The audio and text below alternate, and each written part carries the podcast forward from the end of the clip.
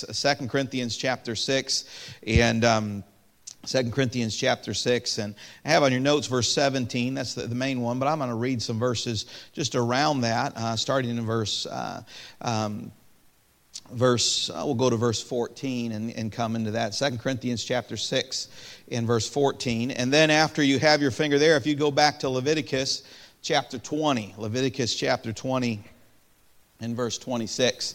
And stand with me one more time as we read these verses, and uh, we'll pray one once again. But Leviticus chapter 20, in verse 26, it says this And ye shall be holy unto me, for I, the Lord, am holy, and have severed you from other people that ye should be mine. Read that, read that verse aloud with me, would you?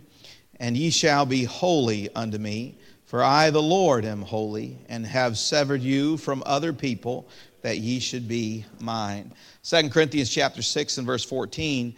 Uh, be ye not unequally yoked together with unbelievers, for what fellowship hath righteousness with unrighteousness, and what communion hath light with darkness? And what concord hath Christ with Belial, or what part hath he that believeth with an infidel? And what agreement hath the temple of God with idols? For ye are the temple of the living God. As God has said, I will dwell in them and walk in them, and I will be their God, and they shall be my people. Wherefore come out from among them and be ye separate, saith the Lord, and touch not the unclean thing, and I will receive you. And I will be a father unto you, and ye shall be my sons and daughters, saith the Lord Almighty. Lord, we love you and we thank you for the privilege of being children of God. Lord, I'm thankful for the sacrifice of your Son that made that possible that we could be born again, that we could be, become the children of God. Lord, I pray that tonight that you'd speak to our hearts, that we would look more like Christ, that we would be a peculiar people, Lord, set apart in the Lord Jesus Christ, not only positionally through salvation and our relationship with the Lord, but also in our practice and our walk tonight. Lord, give us a greater understanding of this book of Leviticus, and I ask these things in Jesus' name. Amen. You may be seated. How many of you have a favorite book of the Bible? Anybody who's got a favorite book? You got a favorite one? Favorite New Testament? Shout one out for me. Favorite New Testament book? Anybody? Romans? Who said Romans? Romans right over here. Give me another one. New Testament. Ephesians. Somebody else over here? John. I love John. How about Old Testament book? Anybody favorite Old Testament book? Yes, ma'am. Psalms. Psalms is a popular one. Yes, ma'am. Genesis. Genesis. Anybody else? Yes, sir. Jonah. You like the book of Jonah? Yes. You've been. Pardon? Isaiah. Isaiah is probably my favorite Old Testament book. How many of it is Leviticus? Aha, uh-huh. I was waiting to see if anybody'd shout out Leviticus. All right, did someone over here say so? And uh, Leviticus, boy, it's one of those books that many times if we're not careful when we come to, we want to get through in a hurry. Numbers, various other ones, we, we come to them, and, and maybe on occasion you ask yourself, Lord, do I need this? And yet I'm reminded of what the Lord said in, in, in Timothy. He said, All scripture all scripture is given by the inspiration of God and is profitable for doctrine, for reproof, for correction, for instruction, righteousness, that the man of God may be perfectly, perfectly furnished, or uh, maybe help me out, I just lost, maybe perfect, thoroughly furnished unto all good works. Thank you, all right? And uh, so God gave us this book on purpose, and without it, we would be missing something He very definitely intended us to have. Not only in our doctrine, but in our practice. God said we needed it, and we can't neglect it because if we neglect it, we'll be missing something that He intended for us to receive. And, uh, and it's an important book. And, and I want to look at this book uh, tonight. And uh, this book is really the people marking time at Mount Sinai. It's, it's a very short period of time, and they start, the big book begins there at Mount Sinai. It finishes in the same, the people are in the same spot when it finishes. Uh, they're really there for just a very, very short time. But if you go back to the very beginning of, of the book, and I want to look at Leviticus chapter 1, and there's an important uh, phrase there, just when you see the Lord begin to speak uh, there to Moses and the people. It says in verse 1 And the Lord called unto Moses and spake unto him out of the tabernacle of the congregation, saying, And the Lord called unto him out of the, out of the tabernacle. Here God's speaking them, to them from the tabernacle. When I think of this passage of Scripture, I'm reminded of what the Lord tells us in the New Testament that we are the temple of the Holy Ghost. Uh, that you and I have become the temple of the Holy Ghost. Boy, those people went to the tabernacle, and from the tabernacle to the temple, there to where the presence of God would be among His people. But, but you and I have the incredible privilege of having the Holy Spirit of God within. And we are the temple of the Holy Ghost. But the Lord speaks from the tabernacle. He speaks from there. And that word, those words just begin, and the Lord called. I think of John 10 27, where it says this My sheep hear my voice, and I know them, and they what? They follow me. My sheep hear my voice, and I know them, and they follow me. You see that here in this book. In matter of fact, this book has more of the words of God than any other book in your Bible. Now I know the whole Bible is God's word, but in terms of God directly speaking, uh, if you take where God was directly speaking, such as this, and the Lord called unto Moses, you will see more of God speaking to people than in any other book of the Bible. I would say that that really says this book is a vitally important book. And uh, if we see more of that, and you see this as God calls to his people, I think of this that you and I are the called out ones. We've been called by the Lord Jesus Christ. My sheep hear my voice. The book of Exodus tells us how God, got, how God gets his people out of Egypt. Boy, we looked at this a few weeks ago, but it just Exodus the way out how God would bring his people out of Egypt. And, uh, or, and really, Exodus is a book, an Old Testament, Old Testament picture of redemption. Egypt being a picture of the world and the bondage that comes with it. And God using Moses to call his people out of Egypt and to bring them through the Red Sea and uh, begin their way through. And Exodus is a book of God bringing his people out. It tells how God gets his people out of Egypt. Leviticus tells us how God gets Egypt out of his people. Exodus tells us how God gets his people out of Egypt, and Leviticus tells us how God gets Egypt out of his people. Uh, John Phillips would say this about the book Leviticus stands in the same relation to Exodus as the epistles do to the Gospels. All the sinner needs to know is that a lamb has been provided, blood has been shed, and salvation is available. The saved sinner needs to know very much more than that. Exodus is expounded in Leviticus, and the Gospels are expounded in the epistles.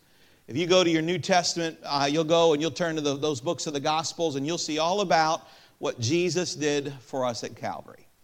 And as you turn to the epistles, you'll see what that means in our life. Not only the doctrines laid out, but the way a Christian is meant to live. And you see those things. And in here in the Old Testament, we see something very similar in the Old Testament. We see the way out provided, the story of redemption in the book of Exodus. Matter of fact, in Genesis, you see the ruin of man. In Exodus, you see a little bit of the salvation of man. And in Leviticus, you see the sanctification of man. You see God changing his people. And it's God saying, Not only have I called you out of Egypt, but I want Egypt out of you. In Exodus, Exodus offers a pardon to God's people, Leviticus offers purity to God's people. Exodus is God's approach to man. It was God bringing people out. Leviticus is man's approach to God, how we should come before Him. In Exodus, we see Christ as our Savior. In Leviticus, we see Christ as the sanctifier, the one who changes our life. In Exodus, man's guilt is prominent, where we needed salvation. In Leviticus, man's defilement is prominent, the need to be cleansed. In Exodus, we see that God speaks out of the mount. In Leviticus, God speaks out of the tabernacle. In Exodus, man is made nigh to God, and in Leviticus, man is kept nigh to God. It is God changing people. God hasn't changed his mind about men's lives being changed, has he? Titus chapter 2, verse 11 says, For the grace of God that bringeth salvation hath appeared unto all men, teaching us that denying ungodliness and worldly lust, we should live soberly, righteously, and godly in this present world. What shall we say then? Shall we continue in sin that grace may abound? God forbid. How shall we that are dead to sin continue any longer therein? Romans chapter 6, verses 1 and 2. We see that God wants to change and sanctify his people. We see that in the Old Testament. God called his people out of Egypt, but he didn't want them living like the, Egypt, the Egyptians. He wanted them to be his people. Those verses we just looked at in Leviticus chapter 20, verse 26, it says, is the key verse of Leviticus. And ye shall be holy unto me, sanctified, sanctified, set apart in the Lord. For the Lord, for, for I, the Lord, am holy, and have severed you from other people, that ye should be mine. God wanted his people to be different. He called them out of Egypt, he brought them out of Egypt, and he wanted their lives to be different from everybody around them. He wanted them to be known as his people and as his children. And I, am thankful that we get to be a child of God, aren't you? Uh, to as many received him, to them give you the power to become the sons of God. But God desired that when we became his children, it would be clear to everybody else that we are his children. that our lives would be different, that our lives would be shaped, that our lives would be changed, that we would be like Him. It's, it's pictured in the Old Testament, it's called for in the New Testament. The name of the book, Leviticus, uh, be, is because of the account of Levitical priesthood and their duties. It, it speaks of the tribe of Levi and God's call for them uh, to, and their practices of their Levitical duties. There is no question in the mind of Bible believers that Moses wrote the book. There's some references I won't turn to tonight for the sake of time, but if you were to read in Matthew chapter 8, verse 4, you would see the Lord referencing the writings of Moses. And in Leviticus 4, verse 2, you would see those writings uh, unfold that Christ spoke of. John 8, verse 5, something similar. But God, these are the writings of Moses. Jesus himself referenced them as the writings of Moses. The purpose of the book of Leviticus the book was given to Israel for direction in living as a holy nation in fellowship with a holy God. It was a code of law for the total well being of Israel. It covered the physical, moral, spiritual, the sacrifices, the ceremony, the, liter- the, the ritual, the instructions, the washing, the convocation, the holy days, the observances, the conditions, and warnings crowd out this book. And I am thankful for God's mercy when I read books like this, aren't you? I am thankful for the mercy of God. I'm thankful that when God calls for holiness, He also offers forgiveness and cleansing. I'm thankful that those things are a work of God. All of those exercises in the book of uh, Leviticus have, have a really, they're, they're painting types of things that we get to live out today. Boy, in the Passover, the instruction on the Passover, we see the, the, what Christ offers us in the final sacrifice. In those first five sacrifices mentioned in the first chapters, 1 through 7 of Leviticus, we see who Christ is and what he's done for us. This book is filled with types when it comes to the Christian and the Christian life, filled with New Testament truths for God's people. They were types in the Old Testament, but they're truths for us today. Exodus has to do with sinners, Leviticus has to do with saints. Exodus shows people the way out, Leviticus shows them the way in. Exodus showed, uh, showed the people out of bondage and out of Egypt. Leviticus shows them the way into God's presence. In Exodus, we have God's approach to us. In Leviticus, we have our approach to God. Exodus shows us our union with Him. Leviticus shows us our communion with Him. In Exodus, we see how we can be delivered from Satan. In Leviticus, we see how we can be dedicated to God. God thunders from Sinai in Exodus, and he speaks from the tabernacle in Leviticus. It is draw nigh to God, and he will draw nigh to you. Cleanse your hands, ye sinners, purify your hearts, ye double minded. It is the call to draw nigh to God.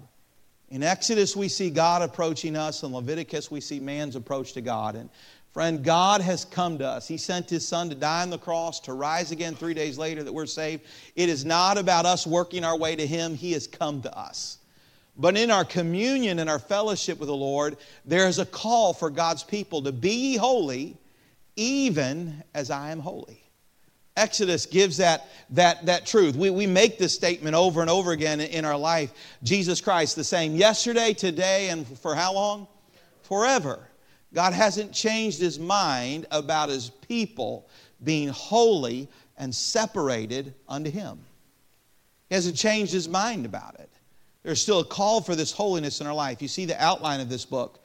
The five offerings of the law uh, in, there in chapters 1 through 7. And we see the offerings, the, the sweet savor offerings, picturing a, a, portrait of Christ, what Christ did for us uh, in those first few chapters. You see the law of the offerings in chapters 6 and 7.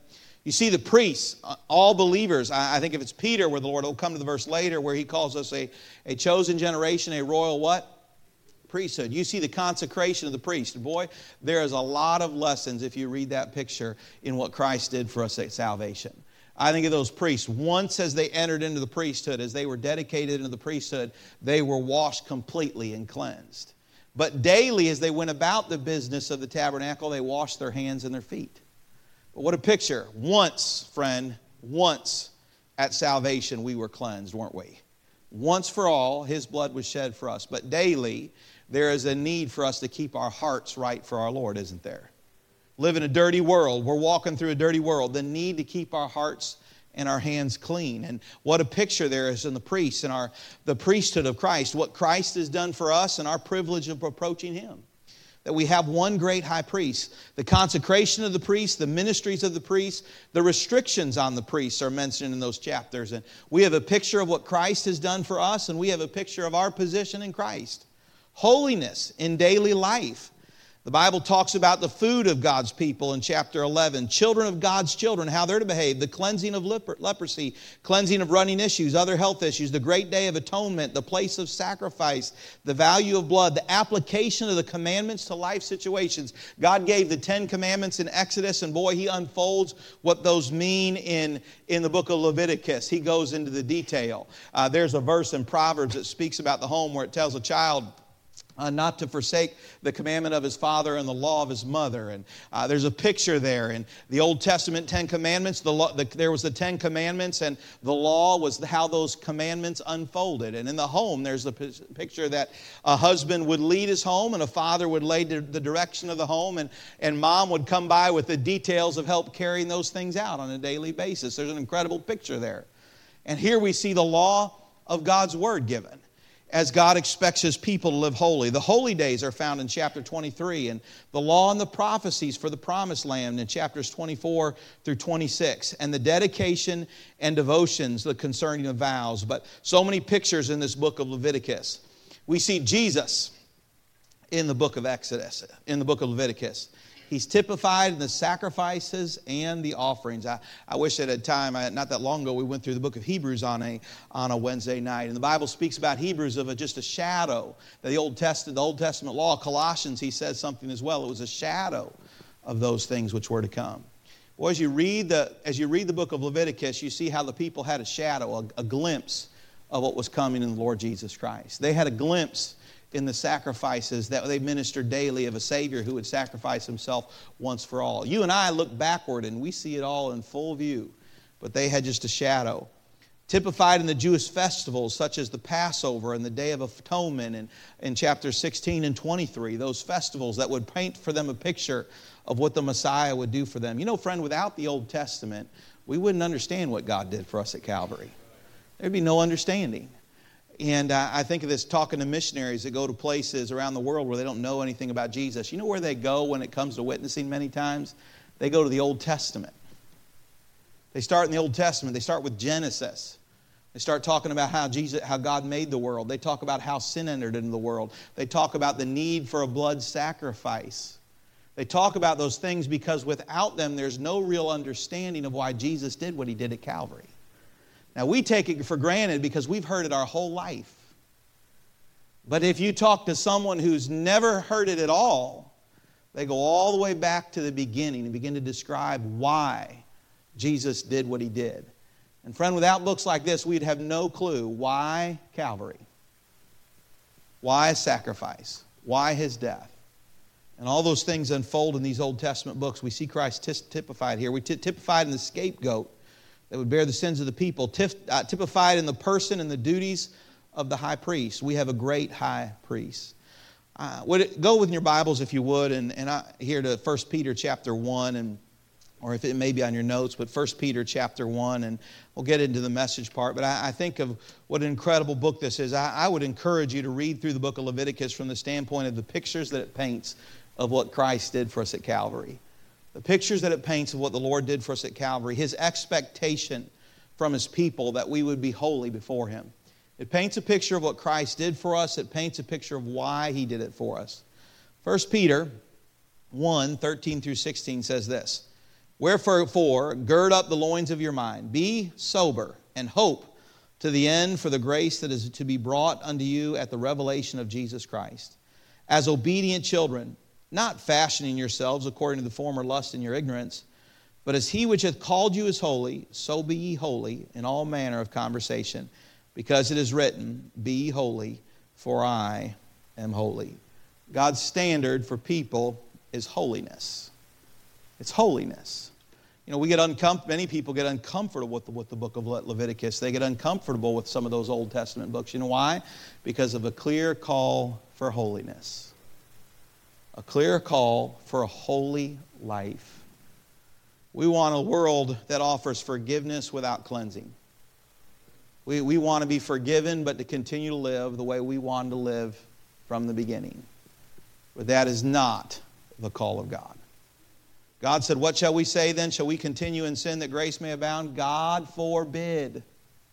How shall we that are dead to sin continue any longer therein. There is a call for holiness, the necessity of a sacrifice to provide that. Leviticus teaches us that the way to God is by sacrifice. The word atonement occurs 45 times in the book of Leviticus. Atonement means to cover up. The blood of bulls and of goats did not actually take away sin. It covered over until Christ came to take away our sin. It was a picture of what they were hoping for. Hebrews 10:1 For the law having a shadow of good things to come and not the very image of things can never with those sacrifices which they offered year by year continually make the comers thereunto perfect. They never could. I read this morning and reading in the book of First Kings about Solomon and his dedication of the temple, and thousands of sacrificed the day of the dedication. I think it was over 20,000 some sheep that were sacrificed the day. What a bloody day that was. And it didn't make any man righteous. Not a one. Well, didn't do one, it was just a shadow. Hebrews 10 9 through 12 says this those sacrifices didn't do anything, but at the conclusion of that chapter, he said, Then said he, Lo, I come to do thy will, O God. He taketh away the first, that he may establish the second, by the which will we are sanctified through the offering of the body of Jesus Christ once for all. And every priest standeth daily ministering and offering oftentimes the same sacrifice, which can never take away sin. But this man, after he had offered one sacrifice for sins forever, sat down at the right hand of God, once for all. Well, those Old Testament sacrifices couldn't do anything. They were like trying to cover something that just bled through the next day. but in the Lord Jesus Christ, once for all. Romans 3:25 says this, whom God has sent forth to be a propitiation through faith in his blood, to declare his righteousness. And then it says this, for the remission of sins that are past through the forbearance of God. God didn't just cover them up, He dealt with them in their entirety. 2 Corinthians 5 20 through 21 says, Now then, we are ambassadors for Christ. As though God did beseech you by us, we pray you in Christ's stead, be ye reconciled to God. For he hath made him to be sin for us who knew no sin, that we might be made the righteousness of God in him. Well, that book of Leviticus reminds us exactly why Jesus died. Because, friend, there is none righteous, no, not one. None. There is none that is good. There's none of us on our own that can stand before God and say that we are righteous. There's no man that can earn their way into glory because God looks at us and says, condemned, condemned, condemned. And so God sent his own son Jesus to die on the cross, to rise again three days later that you and I might be saved. And no animal sacrifice was sufficient. It required the blood, the perfect blood of a perfect lamb, our Lord Jesus Christ, for our sin. And this book reminds us of that. I think, Christian, we should never lose sight of what Jesus had to do to deal with sin. You know, Calvary not only speaks of God's love, I think the greatest picture of God's love is Calvary, isn't it? I mean, if you want a picture of love, for God so loved the world that he gave his only begotten Son, that whosoever believeth in him should not perish but have everlasting life. You want a picture of love, look to Calvary. You want to picture of the consequence of sin, look to Calvary. Calvary reminds us of how defiling and destructive sin is. It's amazing to me that we have such an incredible picture of love an incredible picture of the destruction of sin. And yet we live in a day and age when many in the Christian world are trying to whitewash over it as if it's no big deal. Calvary says differently. The cross says differently. The wrath of God poured upon on the Son of God for the sin of man says differently. Holiness is an expectation of God for his people, and he recognizes this about us. No man gets there on his own, does he? No man. If we'll be forgiven, if we'll be declared positionally righteous before the Lord, it will be because of his Son. We see the necessity of a holy walk, the necessity of a holy walk. Leviticus teaches that the walk with God is, is meant to be sanctification. The word holiness occurs 87 times in the book of Leviticus. Holy, holiness, to be holy.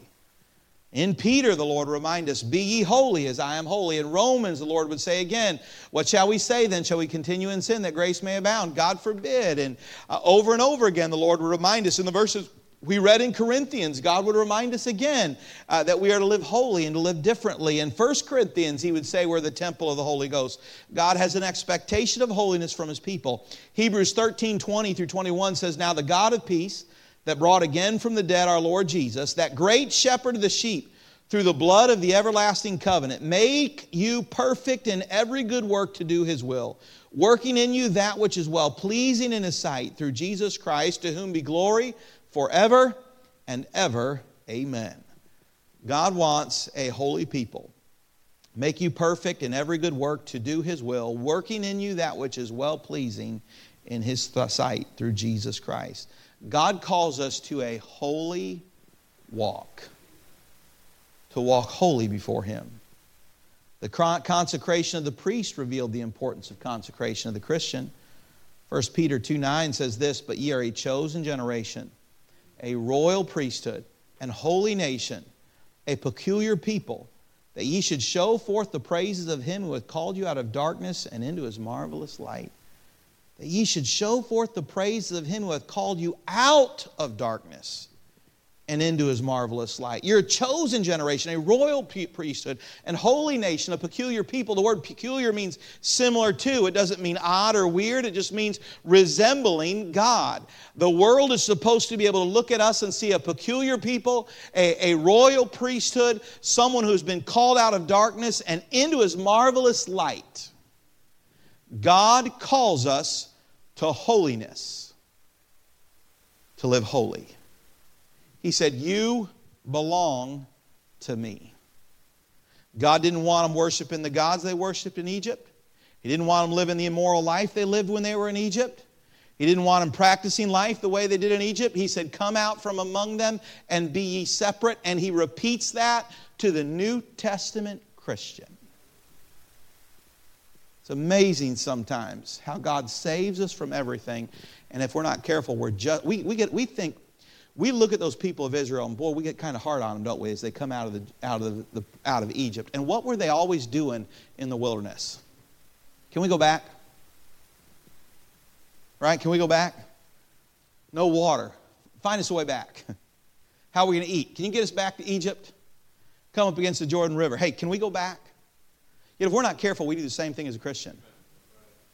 Saved, forgiven, and called out. Hey, can we go back to the world's music?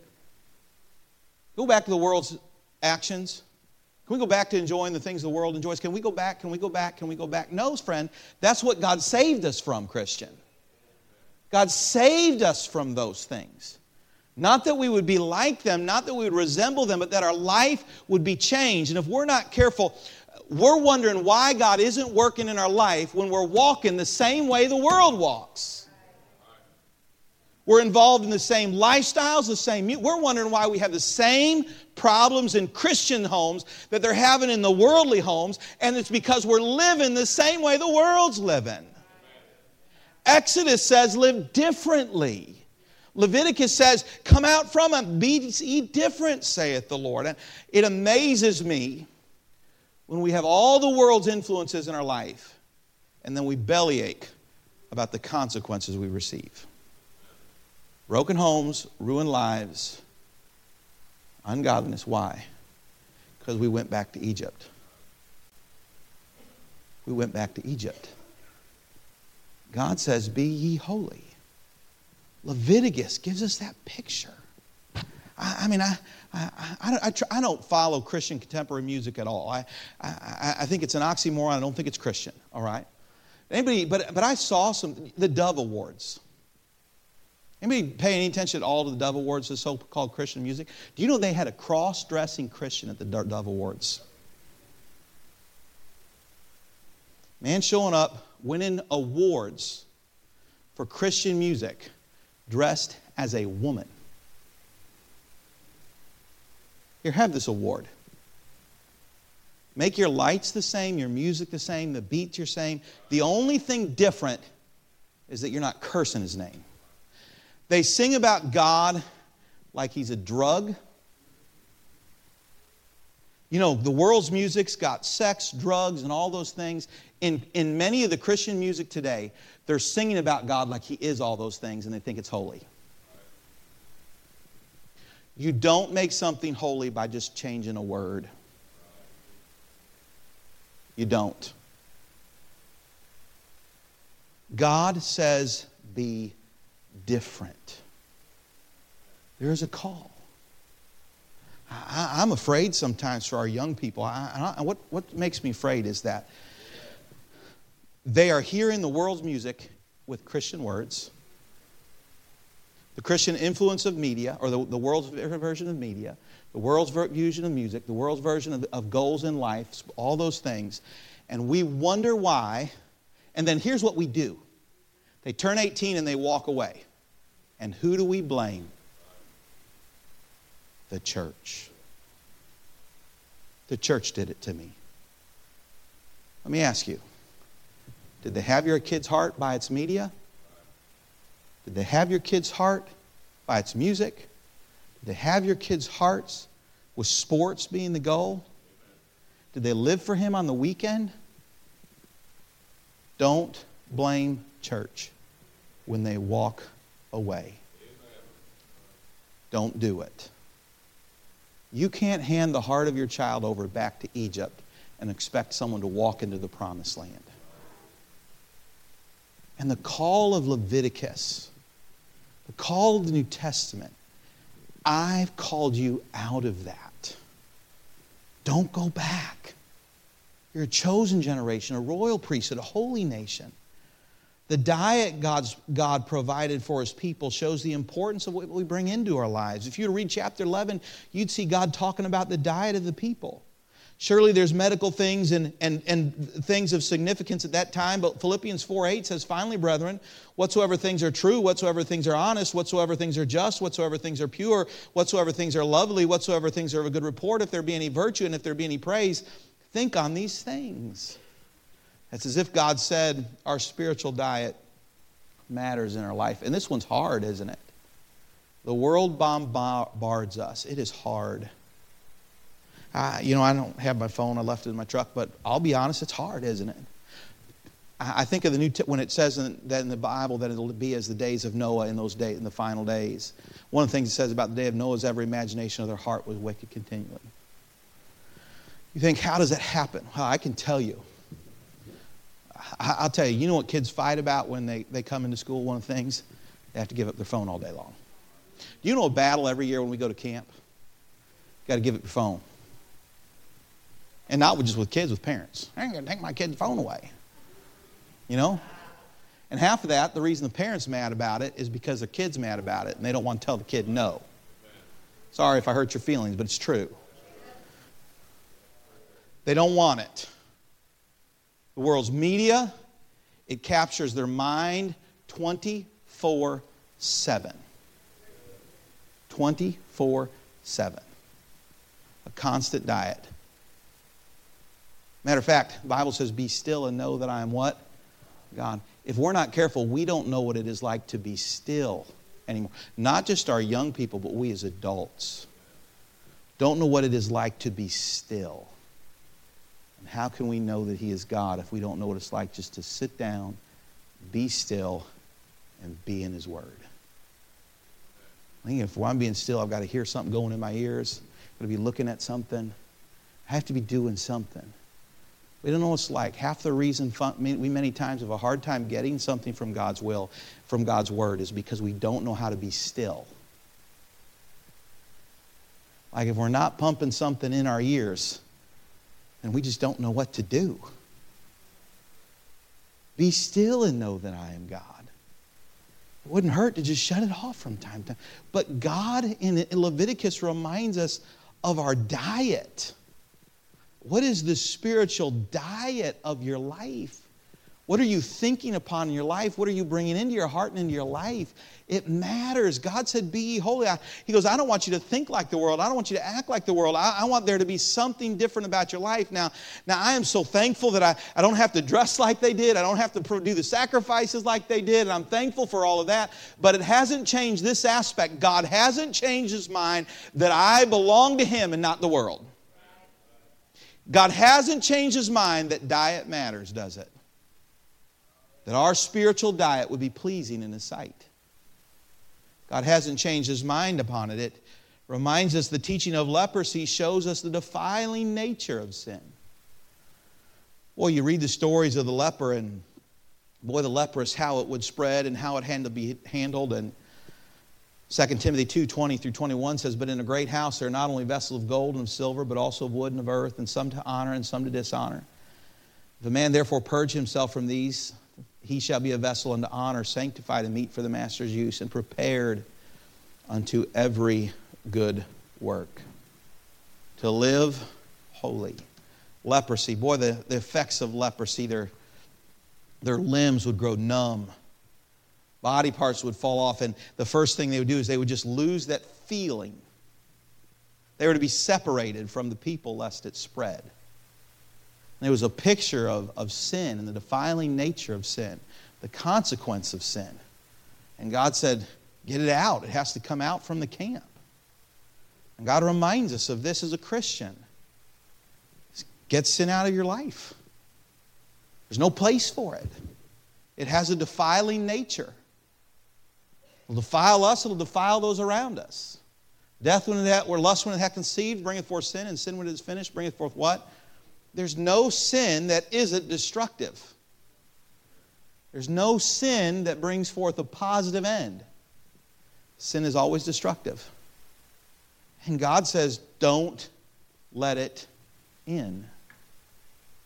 The call. Be holy as I am holy. The Lord reminds us that. We, we see it in Leviticus and we see it in the New Testament. And Exodus shows us the way out. It's that Old Testament picture of the way out of bondage in the world and sin. And Leviticus sees us sees the way into God's presence. Draw nigh to God, and He'll draw nigh to you. Cleanse your hands, ye sinners. Purify your hearts, ye double-minded. He's saying, "Come, come, come, come. I've come to you through salvation and offered you that. Now live like you're my child. Come near to me. Let me cleanse your life. Let me not only offer you salvation, but let me change your life." Reminds us of that. We see the necessity of the power of God in our life. 2 Corinthians 6 16 through 17. What agreement hath the temple of God with idols? For ye are the temple of the living God. As the God hath said, I will dwell in them and walk in them, and I will be their God, and they shall be my people. Wherefore come out from among them and be separate, saith the Lord, and touch not the unclean thing, and I will receive you. What know ye not that your body is the temple of the Holy Ghost which is in you, which ye have of God, and ye are not your own, for ye are bought with a price. Therefore glorify God in your body and in your spirit, which are God's. Boy, there's a need to remind ourselves that if you're going to live a holy Christian life, it will be by the same power that saved you, won't it? By a heart seeking confession and repentance. I'm thankful that His mercies are new every day. I'm thankful that, he, that he, if we confess our sins, He is faithful and just to forgive us our sins and to cleanse us from all unrighteousness. Uh, aren't you glad that God forgives when we're wrong? God, I, I just read in the life of Solomon, but I just finished some things about David. And God called David a man after God's own heart. And that's a pretty amazing statement when you look at the life of David. God would measure every other king to follow David by whether they walked as David, their father, walked.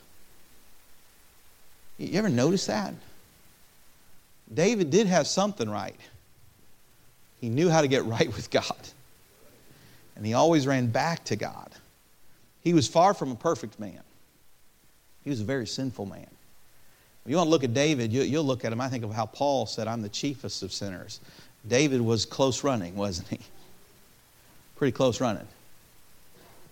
And yet God grants mercy and forgiveness.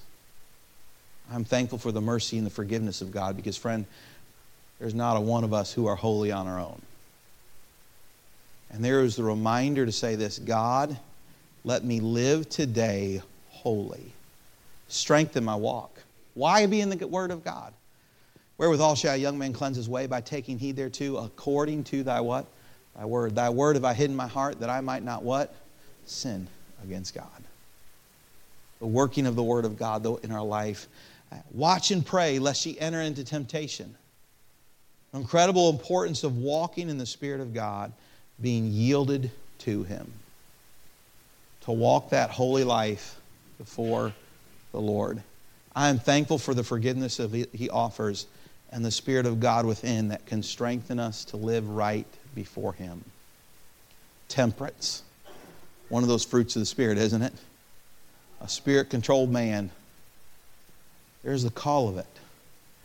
I tell you what, I don't, I don't think there's, as I, one of the things I did this afternoon as I was getting ready for tonight, I, I uh, went for a walk in the, the building there. And as I was walking in the building there, I was saying, Lord, is there something between you and I?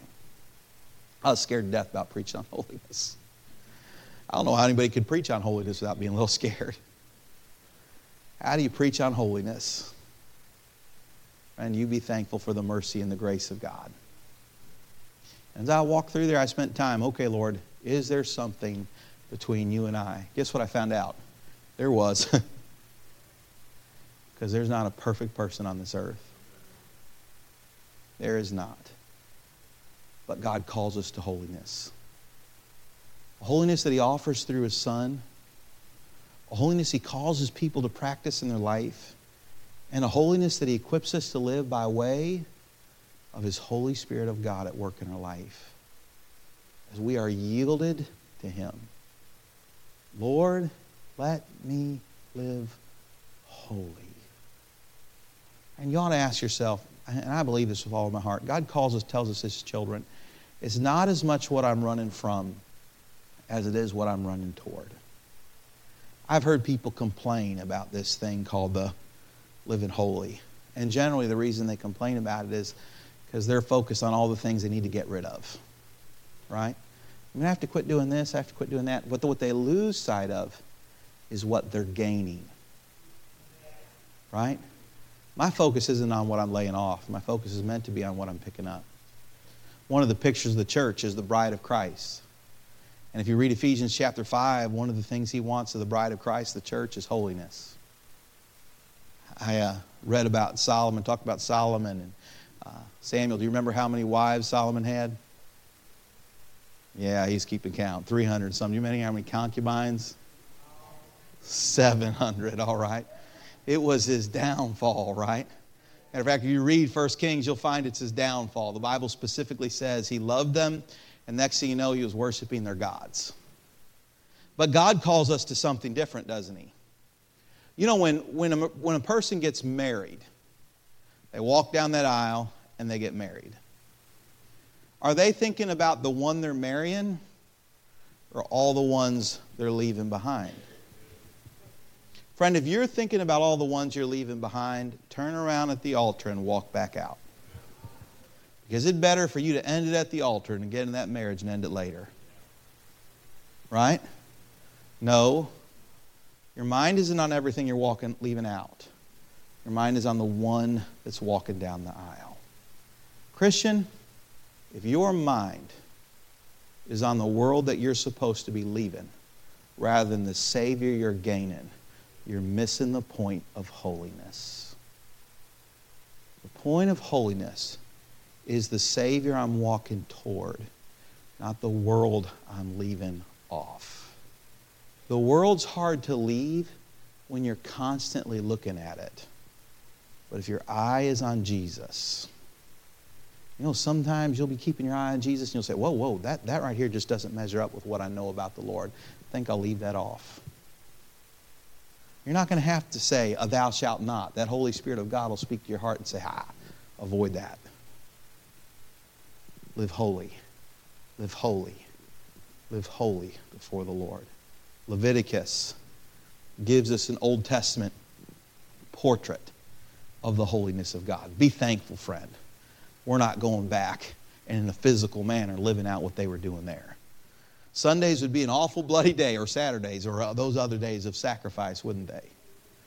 We're not living that. But it does remind me there's a Savior who died for me on Calvary so I could be holy. Reminds me that there's a call to live holy and be separate like the Lord. And in the New Testament, we find our exodus in the Gospels, the way out. And in the epistles, we find the way of holiness and living in the Christian life. And in the book of Revelation, friend, we see the day that it will be worth it all. when the bride of Christ walks into the presence of the groom and sees him face to face and worships that God that day, living holy will be worth it all.